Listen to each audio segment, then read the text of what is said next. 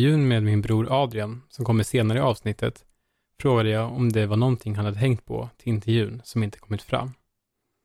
Jag vill att du ska säga att det diskreta är död, men det kontinuerliga är liv, svarade han. Vad innebär detta? Och vad har det att göra med gränser?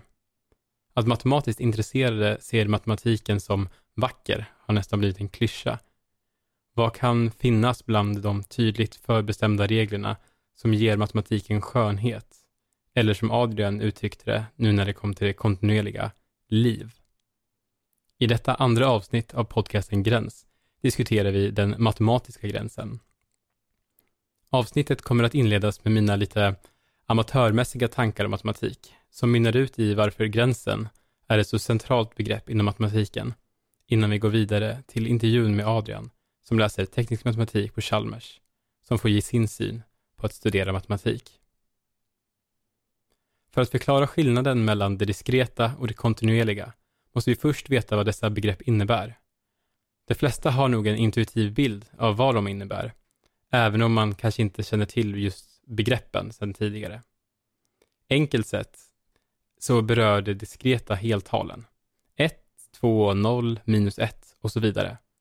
Det kontinuerliga innefattar även möjligheten till att ha tal mellan heltalen, som en halv, pi eller roten ur 2. Vi ska dock försöka gå djupare i förståelsen av denna definition. När jag har läst matematik har jag mer, eller åtminstone, ja, när det gått som bäst har jag gått över till att se matematiken i termer av processer, som någonting som sker i tid eller rum, som en tanke. En tanke måste tänkas nu. Ekvationen x plus 4 är lika med 8 löser man inte genom att man slår upp regeln ta minus 4 på båda sidorna i likhetstecknet i sin interna katalog med matematiska regler, utan snarare genom att man i tanken så att säga flyttar över fyran till andra sidan. Denna mentala bild konkretiserar matematikens abstrakta symboler och formella lagar på liknande sätt som när man förstår hur en boll kommer att röra sig vid ett kast. Man trollar inte fram tanken på var bollen ska landa, utan föreställer sig snarare hur bollen skulle kunna tänka sig röra genom luften baserat på tidigare erfarenheter. Denna liknelse illustrerar även en annan poäng om matematik, nämligen att förståelse kan vara gradvis, men ändå hjälpsam. På samma sätt som vår uppskattning av bollens bana, att den kan vara hjälpsam även om vi inte har 100% koll på, säg Newtons lagar, så kan en grundläggande matematisk intuition ändå ta oss någonstans. Nu har jag inte riktigt läst abstrakt algebra allt för noggrant, men om vi tänker i termer av processer på det här sättet, så kan det diskreta talområdet beskrivas genom processen ett steg till. Från en stabil punkt, nollan, kan man alltid gå ett steg till längs en tallinje. Först till ettan, sedan till tvåan och så vidare tills oändligheten. Varje tal motsvarar alltså ett steg. För att måla en bild har varje steg och därmed varje tal en massa, en tydlig längd och vår bild av tallinjen är alltid exakt rätt inzoomad. Det finns ingenting dolt mellan stegen då talen definieras utifrån om idén att man alltid kan ta exakt ett steg och inget annat. På grund av denna definition är även gränsen okomplicerad. Gränsen mellan 99 och 100 är helt enkelt det definierade steget och ingenting annat. Utan en sån gräns skulle inte talsystemet existera. Man skulle kunna säga att gränsen blir kvalitativ, en grundpelare i systemet, snarare än någonting kvantitativ som uppstår inom systemet. Vad är då motsvarande process för det kontinuerliga? Faktiskt så karaktäriseras även det kontinuerliga av ett steg till. Skillnaden är att steget här alltid kan vara mellan två punkter. För att jämföra med det diskreta, där vi bara från två kan kliva till tre, eller ett möjligtvis, kan vi i det kontinuerliga kliva mellan 2 och 3 till 2,5. Därifrån kan vi sedan kliva tillbaka till 2,25 och så vidare. Om man jämför med analogin om de diskreta talens massa och utsträckning saknar här varje punkt utsträckning. Endast genom att de är oändligt många får punkterna på ett nästan mystiskt sätt egenskapen av utsträckthet. På grund av detta blir även gränsen mer komplicerad. Om vi tänker oss att vi vill måla tallinjen röd efter talet 1, var ska vi börja måla? Om vi ställer oss på 1 och sedan tar vi det minsta lilla steget vi kan tänka till höger, ska vi börja måla där? Nej, vi kan ta halva steget av det vi precis tog tillbaka till vänster. Men ska vi börja måla här? Nej, vi kan återupprepa det och ta ytterligare halva steget vi precis tog till vänster igen. Och så vidare, och så vidare. Vi kan aldrig hitta en punkt där vi ska börja måla, trots att vår definition av var vi ska börja måla tycktes så tydlig. Det var just denna mystik som vi stötte på redan i förra avsnittet. Den grekiska filosofen Parmenides började inse implikationerna av den teoretiska möjligheten att dela upp varat och tiden i en oändlig mängd bitar, det vill säga betrakta dem som kontinuerliga ting. Hans lärjunge Zenon var den som formulerade dessa argument som mer matematiska reductio ad absurdum argument, traditionellt beskrivna som paradoxer. Den mest kända av dessa är såklart Achilles och sköldpaddan. Så här kan man beskriva den. Den snabbfotade Achilles utmanar en sköldpadda tio gånger långsammare än honom i ett löplopp. För att jämna ut förutsättningarna ger han sköldpaddan 10 meter försprång. Loppet börjar och Achilles tar sig fram dit där sköldpaddan startade. Men under den tiden som det har tagit honom att ta sig dit har sköldpaddan hunnit springa en meter. Achilles springer den metern, men medan han gjort det har sköldpaddan rört sig ytterligare 10 centimeter, vilket upprepas varje gång Achilles tror sig ha uppnått sin motståndare. Han kan alltså aldrig komma ikapp sköldpaddan. Eh, paradoxen har antagligen blivit känd och bevarats genom årens lopp genom dess eleganta, enkla formulering och poäng och hur svår den är att lösa upp. Instinktivt vill man säga att rörelsen är felaktigt beskriven. Om man själv hade fått formulera hur de avlagda sträckorna hade förändrats med tiden hade man lätt visat att Achilles snabbt passerat sköldpaddan. Men att peka ut exakt vad senan går fel är svårare. I en essä redogör Jorge Luis Borges för tre historiska försök till motbevis eller lösningar av paradoxen. I ett första motbevis som går tillbaka till Aristoteles, men som här formuleras av John Stuart Mill, påpekas det att Zenon blandar bort korten genom att likställa två olika oändligheter. Oändligheter i mängd, det vill säga tid eller utsträckning, och oändligheter i delbarhet. Mill går vidare och poängterar att något begränsat kan delas oändligt antal gånger, vilket är det som här sker. Paradoxen utger sig alltså för att visa att sträckan är oändlig i utsträckningsmening, medan det den egentligen visar är att den är oändlig i delbarhetsmening. Det enda egentliga argumentet paradoxen då kan göra, enligt Mill, är att en färd genom ett oändligt delbart rum även behöver en oändligt delbar tid. Borges menar dock att det här motbeviset inte är någonting annat än en omformulering av paradoxen. Om vi har en oändlig delning måste vi summera en oändlig mängd delsträckor, vilket aldrig kan ske. Just detta är paradoxen, säger Borges. Att något ändligt fortfarande rymmer en oändlighet, precis som det oändliga antalet reella tal mellan 0 och 1. Ett andra mer svårförståeligt motbevis kommer från den franska filosofen Henry Bergson går ut på att skilja rörelsen från rummet. Rummet kan vara oändligt delbart, säger Bergson. Men rörelsen igenom det är en enkel och odelbar handling. Och efter ett antal sådana handlingar har Achilles hunnit ikapp sköldpaddan. Han säger Eliaternas misstag uppstod vid identifikationen mellan denna serie av odelbara individuella handlingar och det homogena rum som stödjer dem. För Borges leder resonemanget till att tiden måste vara ej oändligt delbar, vilket i sin tur innebär att världen består av ett oändligt delbart rum och en ej oändligt delbar tid, vilket tycks vara oförenligt. Sen skulle jag också vilja skjuta in att det blir svårt att definiera de här rörelsehänderna, som ju då tydligen sker när Achilles kommer ikapp sköldpaddan. Hur vet man hur lång en rörelse är och hur många rörelsehändelser behöver vi för att faktiskt komma fram. Hur kommer vi till den siffran? Det tredje och enligt Borges mest övertygande argumentet kommer från Russell, vilket ju känns betryggande. Russell menar att paradoxen kokar ner till att sammanställa två serier, sköldpaddans respektive Achilles avlagda sträckor. På liknande sätt som Cantor formulerade sin teori om olika oändligheter jämför Russell de två serierna.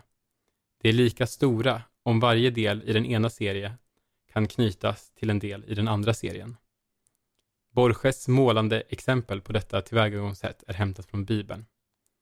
Om ängeln räddar den förstfödda i alla hem i Egypten vars dörrar målas med ett rött tecken, vet man, utan att exakt veta det antalet röda tecken, att antalet räddade är lika med antalet tecken. Detta enkla resonemang blir intressant när det utvidgas till oändliga serier. Exempelvis visade det att antalet heltal är lika med antalet jämna tal, då vi kan bilda alla jämna tal genom att ta varje heltal och dubbla det. Detta trots att antalet jämna tal endast är en del av alla heltal. Detta visar sig vara karaktäriserande för oändligheten. En oändlig mängd kan delas i delar som i sin tur är oändliga, som kan delas i oändliga delar och så vidare. Utifrån detta menar Borges att paradoxen kan förklaras, då alla punkter blir jämbördiga. Den sträcka Achilles har färdats och den sträcka sköldpaddan har färdats är lika i denna korrespondensmening. Borges fortsätter med att hänvisa till William James som har kommenterat denna lösning och menar att den förutsätter att tävlingen redan är avgjord. James menar att det inte räcker med att visa att sträckorna går jämnt upp i efterhand när tävlingen har utförts, utan man måste visa att sträckorna går ihop även under loppets gång. Efter dessa tre motargument känns det kanske som att man är mer förvirrad än innan man funderar på paradoxen, vilket för övrigt är vanligt återkommande inom filosofin. Detta är dock nog anledningen till att den har stått sig under de 2300 år som gått sedan den först formulerades. Den är enkel nog att förklaras för en tioåring, men långt ifrån lika enkel att motsägas. Istället får man kanske nöja sig med att den öppnar upp för att tänka djupare på vad oändlighet egentligen innebär. Som matematiskt intresserad vill man ju gärna se att matematiken med stort M ska lösa upp paradoxen, vilket de tre motbevisen även har varit inne på. Vi har ju en teori för att summera oändliga serier. Kan inte denna hjälpa oss att bevisa att Achilles faktiskt springer om sköldpaddan, hjälpa oss att hitta gränsen när detta sker? Jag lämnar här motbevisandet av själva paradoxen, dels på grund av ödmjukhet och dels på grund av feghet. Istället så vill jag peka på den nästan mystiska dragningen mellan oändlighet och absoluta gränser. För att komma fram till en absolut gräns, som vid målarfärgen, när vi skulle måla tallinjen, måste man först närma sig den oändligt nära, vilket måste innebära att man kan närma sig ytterligare i steg i all oändlighet. På samma sätt är det med Akilles och sköldpaddan. Omspringandet, den gräns när Akilles kommer ikapp sköldpaddan hejdas så att säga bara av en oändlighet. Men hur ska vi då någonsin kunna tala om, peka ut gränser i det kontinuerliga, om vi nu bara är simpla människor som inte är särskilt bra på att tänka eller ännu mer skriva ner oändligt små eller stora tal? Jo, vi använder oss själva av oändligheten till våran fördel. Även här dyker matematiken som process upp. Istället för att argumentera hur vi tar oss närmre, argumenterar vi för att vi alltid, oavsett hur nära vi kommer, kan ta oss närmre. Likt hur ett barn i ett bråk kan hävda att det minsann säger nej lika många gånger som du, plus en, säger vi att vi kan komma hur nära vi vill. Vi kan hitta ett sätt att komma närmare. När någon kommer och bråkar med oss om att vi inte är tillräckligt nära än så, än så länge, så pekar vi bara på den här regeln och har därmed vunnit. Precis detta är grundtanken i matematikens gränsbegrepp. Man kan likna det vid att lösa spelet tre i rad som att man alltid vinner. Om vi vet att vi alltid vinner, vilket då här är ekvivalent med att komma tillräckligt nära vårt gränsvärde, är själva spelandet överflödigt. Alternativt skulle man också kunna tänka sig att du sätter igång leken som sedan leks i det oändliga. Men jag tycker att de här påhittade personerna som du tvingar till detta skulle kunna få någonting lite mer intressant att göra i sina oändliga liv. Som allting inom matematiken är begreppet gränsvärde, eller limes som det heter, formellt definierat. Man säger att en funktion av x går mot ett visst gränsvärde L. När x går mot ett värde A så innebär det att avståndet mellan uttrycket och L kan göras godtyckligt litet. Ehm, I mer matematiska termer, som kanske inte är helt optimala för att läsa upp, så blir detta f av x går mot L i punkten A om det för varje epsilon existerar ett delta, så att absolutbeloppet av f av x minus L är mindre än epsilon och absolutbeloppet av a minus x är mindre än delta. Även om detta inte är lätt att förstå direkt när man hör det läsas upp på det här sättet, så är det här exakt den idé som jag uttryckt innan. Här är epsilon det avståndet man är utmanad att komma tillräckligt nära och regeln man måste finna är en regel för att för detta epsilon bestämma ett delta som är avståndet till a. Adrian sa att det kontinuerliga är liv. I denna oändlighet, som ryms inom varje simpel gräns, ryms detta liv. Jag nämnde i beskrivningen av det diskreta tallinjen som omöjlig att zooma in på. Detta är inte fallet i det kontinuerliga. Här finns i inzoomning på minimala intervall fraktaler som rymmer oändlig komplexhet. Här finns det ytor som är oändliga men endast rymmer ändliga volymer. Och det finns så många punkter att det faktiskt skulle vara omöjligt, eller att det faktiskt är omöjligt att designa en algoritm som skulle kunna räkna upp dem alla, ens på en oändlig tid. Nu går vi vidare till intervjun med Adrian.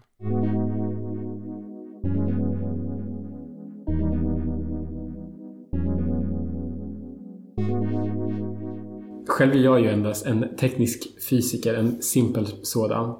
Så med mig idag så har jag min bror som läser teknisk matematik vid Chalmers. Eh, vill du presentera dig själv? Eh, ja, jag heter Adrian. Adrian. Ja. Min tvillingbror. Jag hade tänkt ställa lite frågor till dig eh, om din relation till matematik. Yes. Så jag tänkte om du bara kunde börja med att beskriva din utbildning. Och speciellt om det är någonting som har förvånat dig. Nu, du har läst tre år. Ja. Det som har förvånat mig. Ja, och lite liksom, allmänt liksom vad, vad har du läst liksom? Ja, okej. Okay. Vi, vi börjar med en ganska normal ingenjörsmatematiksgrund skulle jag säga. Mm -hmm. Med envariabel, flervariabel, diverse. Sådana kurser som folk som har läst ingenjör ja. i allmänhet känner Precis. igen. Precis. Jag vet inte vad, vilken målgruppen för den här podden är. Men, ja, om det är ingenjörer så. Det, ja, det kommer säkert bli mest ingenjörer. Ja. ja, någon som vet. Någon vet. Um, sen har vi kanske läst lite extra mycket eh, statistiska kurser om stokastiska variabler. Eh, ja. Mer än de vanliga tror jag. Okej. Okay. Är det någonting som har förvånat dig då? Tror, liksom, har, din, har verkligheten överensstämt med din bild av hur det skulle vara att läsa matematik? Det som förvånar mig skulle jag säga är att man, hur man bygger upp allting på grunden på ganska liknande sätt i många kurser skulle jag säga. Jag tycker att okay, man, alltså, när man kommer till är liknande då? Ja, eller? precis. Bevis är liknande och eh, tänket är mycket överlappande. Liksom. Okej, okay, så skulle du säga att det nästan har blivit lättare att eh, läsa med tiden för att du känner igen mer och har en stabilare grund? Eller blir det så pass mycket mer komplext att de ändå behåller svårighetsgraden? Precis. Nej, jag skulle snarare säga att man behåller en stabil grund. Men det är också för att man läser samma introkurser kanske. Mm. Eh, som typ av introkurser. Okej, okay, ja. ja. Men du har ändå läst liksom ett par mm. eh, mattekurser varje termin nu i sex terminer. Ja. Eh, kan du säga om det är något speciellt område inom matematiken som du har fastnat särskilt för?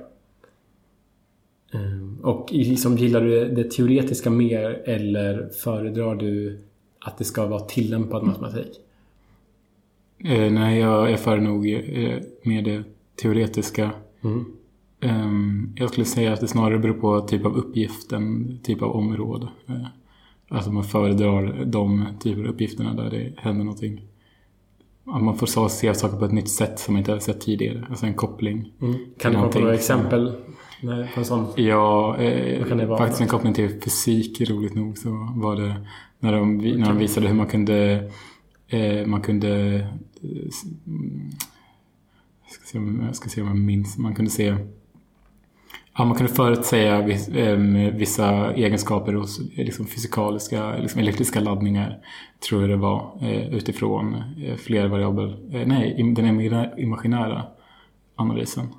Tror jag att det var. Ja. Att ni inte kunde ha polare. Reflekterade du då över huruvida eller hur det kan komma sig att man med en, någonting man tänker ut kan säga någonting om verkligheten, liksom kopplingen till hur forskning liksom bedrivs med empiri och eh, idealism, måste jag då fråga, som filosof? Eh, jag skulle säga att eh, ja, då har man ju uppenbarligen en bra matematisk modell som, mm. som beskriver. Eh, man tänker sig att matematiken beskriver det som hur saken måste vara, vilket mm. även eh, jag tänker att även fysiken är till stor del.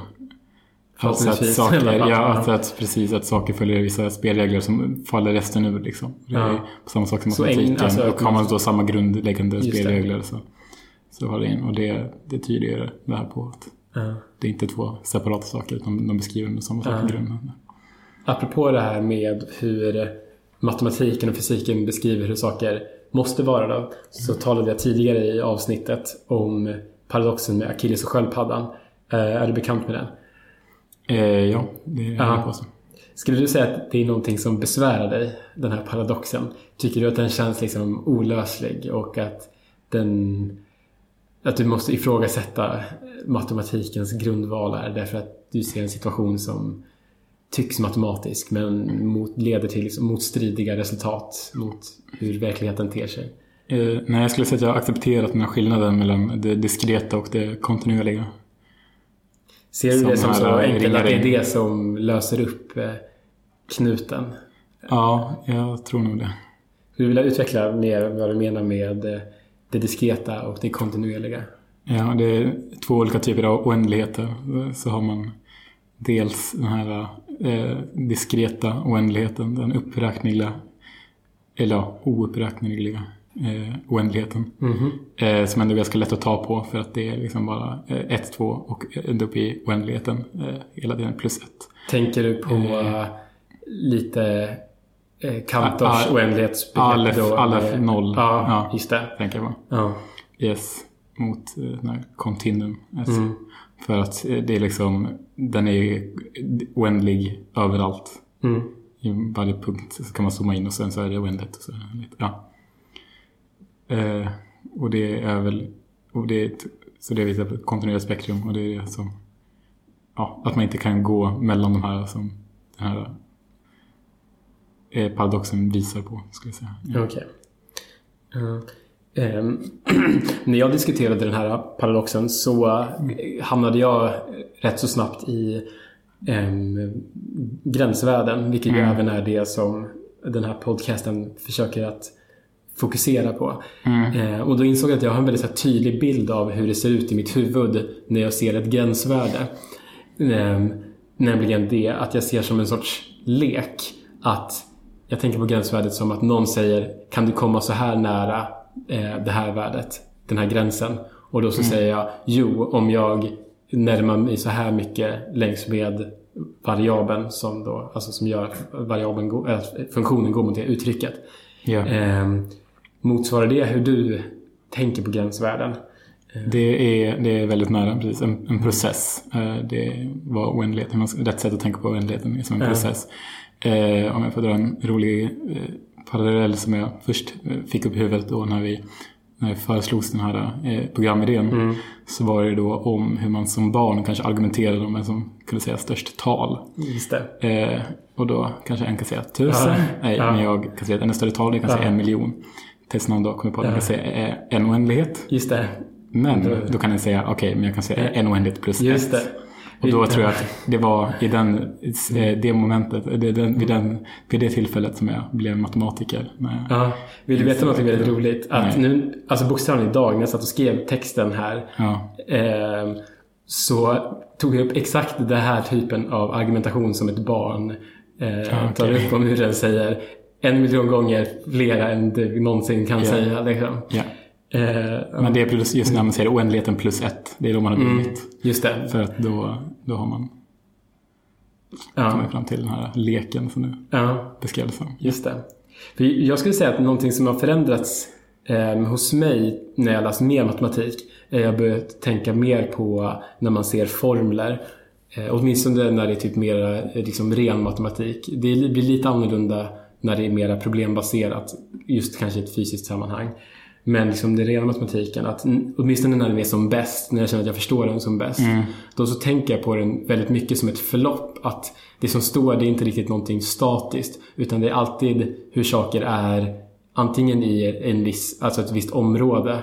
Eh, eller hur saker liksom närmar sig eh, olika gränser. Att man, den här tanken, jag skulle säga att den här tanken med, att, med ett förlopp som du sa snarare. Alltså att någonting närmar ja. sig. Att den är så extremt grundläggande. Mm. Att den dyker upp liksom om och om igen. Ja, jag skulle säga att det är hela alltså, poängen med analysen är ju att mm. man ska kunna förstå hur alltså, en funktion totalt sett beter sig och inte lösa enskilda problem. Just det. Eh, så det handlar ju om den här hela... Och sen även med när man har olika typer av transformer på det också. Mm. Då hanterar man ju hela funktionen också. Ja, jo det stämmer ju. Mm. Precis, så det kan väl också, mm. om du vill nå fram till saker som eh, man har påverkats i hur man ser på matematik så är det ju definitivt det. Alltså att förstå det fina i att kunna säga att ja, det är ungefär så här om en funktion. Alltså mm. få en eh, för, sån förståelse. Eh, det är en sån sak som jag, när jag började, i början när jag började läsa matematik mm. så, så kändes det som att alla bara sa sådana saker väldigt vagt. Eh, men att man helt plötsligt får en förståelse för vad folk faktiskt menar med det. Och mm. hur man kan vara så vag men ändå att det är tillräckligt med förståelse för att, att ett, litet, ett väldigt litet tal Exakt. faktiskt betyder någonting relativt Exakt. välbestämt. Ja. Eller åtminstone tillräckligt att man använder det för att uttrycka en idé snarare än kanske en faktisk entitet. Ja. Mm. Skulle du säga att det här sättet, då har du ändå typ på något sätt ändrat din syn på matematiken när du har läst mer matematik eller fått en djupare förståelse för man ska säga. Mm. Ehm, skulle du säga att det här har läckt ut i ditt övriga liv? Har det påverkat ditt tänkande på något annat sätt? Mm, ja, det måste det på något sätt göra. Alltså jag har väl blivit mera eh, strategisk i att veta vad jag vill med ett problem. Alltså mm. bena ut problemet helt innan man sätter tänderna i det. Att jag eh, drar mera begränsningar i om jag ska sätta mig in i någonting, lära mig någonting. Så här, vad behöver jag kunna? Vad är ungefär så här? Äh, alltså att kunna göra sådana mera, dela in saker i. Och eh, vara var nöjd med att okej, okay, men det här är ungefär det här tills jag behöver kunna det mer. Och vara säker på att jag sedan kan ja. sätta mig in i det här på en djupare nivå senare. Kanske. Ja. Och det är svårt att säga vad som är exakt matematiken i det. Men det, det, det måste väl ändå vara en följd av, för att det är det jag har gjort så måste det vara en följd av eh, det jag har läst. Eh, för att vad skulle jag annars vara en följd av? Mm.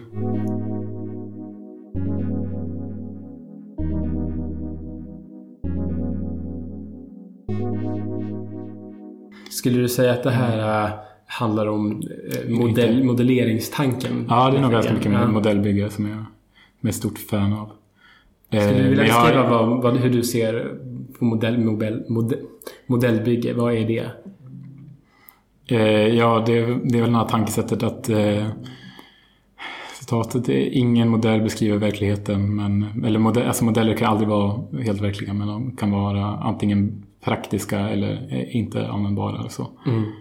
Eh, och då är målet att bygga sådana som är modeller. Alltså, och det, alltså, det är det man gör. Väldigt positivistisk eh, modellsyn då. Ja, det måste vara det jag har i så fall. Ja. Och eh, alltså att man gör det hela tiden. Alltså man gör det kanske omedvetet. Man, man gör det inte mm. bara när man sätter upp ett eh, fysikaliskt problem och ska modellera det. Utan man kan göra det alltså, vad man än ska göra. Så mm. kan man sätta upp det som en sån modell. Kanske. Mm. Man, alltså bara ett delproblem så så hamnar det. Så bygger det på en modell på något sätt. Mm. För att man inte ska behöva sätta sig in i hela problemet på en gång. Det kräver att delarna sitter ihop ja. i en modell. Ja. Okay. Jag tror vi har varit inne i det här lite grann. Men när du ska lösa ett problem eh, i matematiken, hur, i vilken mån skulle du säga att du använder form, formell räkning kontra intuition eh, när du löser problemet? Och skulle du säga att andelen intuition och andelen formell räkning har förändrats under tiden du har läst? Mm, ja, det beror på typ av problem. Ehm, jag skulle säga att eh, många kurser som man läser, mm. då, är det, då lär man sig vissa typer av problem. Just det. Som man lär sig. Alltså det är det helt enkelt det effektivaste sättet att ta till, ta till sig kursen. Det är ja. att lära sig metoderna. Då använder man 100% formell räkning. Så du är inte eh, idealistisk på det sättet att du alltid vill ha någon sorts djup kärnförståelse? Att kunna liksom se det framför dig i huvudet? Eh, jo, alltså det är klart, alltså det krävs ju. Men jag måste inte själv komma fram till hur jag ska se det framför mig i huvudet. Mm. Om någon kan berätta för mig hur jag ska se det eh, framför mig i huvudet. Okay. Men det gäller att förstå metoden. Mm. Ja, så det måste inte riktigt säga emot varandra. Okej, okay. men, eh, okay. du, men du menar att du lär dig inte riktigt metoder utan till ja, som Nej, alltså jag förstår metoden. Ja. Eh, kan du förstå en metod även om du kanske inte riktigt förstår beviset bakom metoden? Nej, jag är stort Alltså jag ser i princip alltid till att lära mig eh, alla bevis. Jag är ett stort fan av det. Mm. Och det är också det, tycker jag, det som har... Jag tycker det har hjälpt mig, om jag kopplar till den tidigare frågan, att förstå hur eh, olika områden byggs upp på liknande sätt genom samma bevis. Mm. Genom att man hela tiden ser den här bevistråden genom dem. Mm. Eh, tycker jag. Ja. När jag har jobbat som elevmentor, då har jag mm. försökt säga till mina eh, studenter att eh, det är lite grann av en falsk dikotomi det här mellan eh, skilja på utan tillkunskap och formell räkning och eh, intuition. Att i slutändan mm. om man kan en kurs riktigt väl så ska de två mynten liksom nästan gifta sig med varandra. Att man kan saker utan till för att det går helt enkelt snabbare det om man inte måste gå igenom ett resonemang helt från grunden. Yeah. Men att man ändå på någon nivå eh, förstår Precis. Eh, varför den här yeah. genvägen. Yeah. Och det gäller att man kan koppla ut det till en modell. Alltså man kan, mm. man kan se att eh, okej, okay, men eh, i det här beviset eller den här metoden i stort så gör man de här tre stegen. Mm. Sen så då kanske man kan tänka ut varje steg för sig. Eh, kanske man kan lösa då. Eh. Ja, tänker du, du menar nu att du nästan modellerar en modell av hur du löser ett matteproblem som i sig är en modell? Eh, ja, det skulle man kunna se det mm. som. Ja, precis. Ja. det är ett väldigt tydligt exempel på hur man bryter ner problem då i bitar. Precis. Så det liksom nästan blir lager Exakt. Över yeah. förstå, förståelse. Yep. Yep. Men sen så är det också skillnad alltså i de absolut grundläggande analyskurserna. Då var det mycket mer så att det var då fick man ett, istället en mängd verktyg mm. eh, på integraler. Så. Och där handlar det väldigt mycket om att göra väldigt många integraler så att man får en intuitiv upplevelse om ja. vilka verktyg som passar ihop och ja. som ska användas på, på vad. Då sätter jag dig på eh, pottkanten nu. Du kommer inte behöva bevisa det här men skulle du kunna bevisa integralkalkylens huvudsats eh, nu? Jag kan erkänna att det... jag tror att jag skulle ha svårt för det. Ja, helt formellt. Ja, det får du avgöra själv. Jag skulle vara benägen att testa. Okej, okay, ja, vi tar Inte det på efteråt då. Jag har en sista fråga som är lite mindre eh, seriös och det är om du har något allmänt mattetips för matteintresserade där ute. Du får tolka det som du vill. Allmänt mattetips. Om matematik. Exakt, om det, det kan vara något väldigt konkret eller något väldigt generellt. Är det någonting som du känner att du gör när du löser problem som du tycker hjälper dig men som kanske inte riktigt är något man lär ut? Ta en paus. Ta en paus. Ja, men det låter som ett tips som yeah. faktiskt man kan använda på flera områden än det matematiska. Ja. Yeah. Yeah. Ja, men eh, tack eh, för, för att höra om hur jag kan läsa matematik. Mm.